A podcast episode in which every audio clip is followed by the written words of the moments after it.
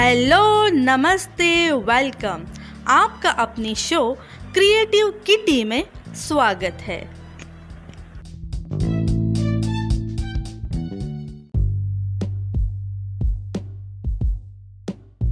Friends, आज हम बात करने वाले हैं अपने जिंदगी में उतारने वाली कई खास बातों के बारे में। तो चलिए शुरू करते हैं। हमें खुद हमें को ना दोष देना चाहिए, ना ही तारीफ करनी चाहिए। ऐसा दोस्त नहीं बनाना चाहिए जो आपके बदलते ही बदल जाए, और अगर आप हाँ कहते हैं तो आपके हाँ में ही सिर हिलाएं, क्योंकि ये काम तो आपकी परछाई भी बेहतर तरीके से कर सकती है। गलतियाँ निकालना आसान है, लेकिन उसको बेहतर कर पाना मुश्किल है। इसलिए किसी की गलती निकालने से पहले आप अपने आप को बेहतर कीजिए। दिमाग कोई बर्तन नहीं है कि जिसको कैसे भी भर दिया वो प्रज्वलित हो जाता है। दिमाग को उस अच्छे विचारों से भरिए ताकि वो हमेशा प्रज्वलित रहे। हमेशा सुनने की कला अपना लीजिए। इस तरह इस तरह बुरा बोलने वालों से भी आप फायदा हासिल कर सकते हैं। गलत व्यक्ति के साथ वक्त बिताते बिताते आप भी गलत करना सीख जाते हैं। इसीलिए अपनी संगत ऐसी बनाएं जिससे आप अपनी जिंदगी में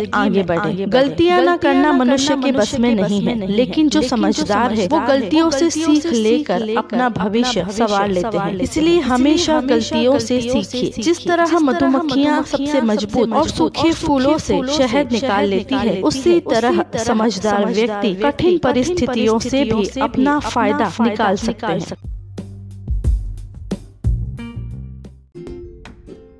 फ्रेंड्स, आज का ये एपिसोड आप सबको कैसा लगा, ये कमेंट्स करके जरूर बताएं। और अगर आपको ये एपिसोड पसंद आया हो तो अपने फैमिली और फ्रेंड्स के साथ उसको जरूर शेयर करें। और अगर आप इस चैनल पर नए हो तो हमें फॉलो कर लीजिए और बेल आइकॉन को प्रेस कर दीजिए।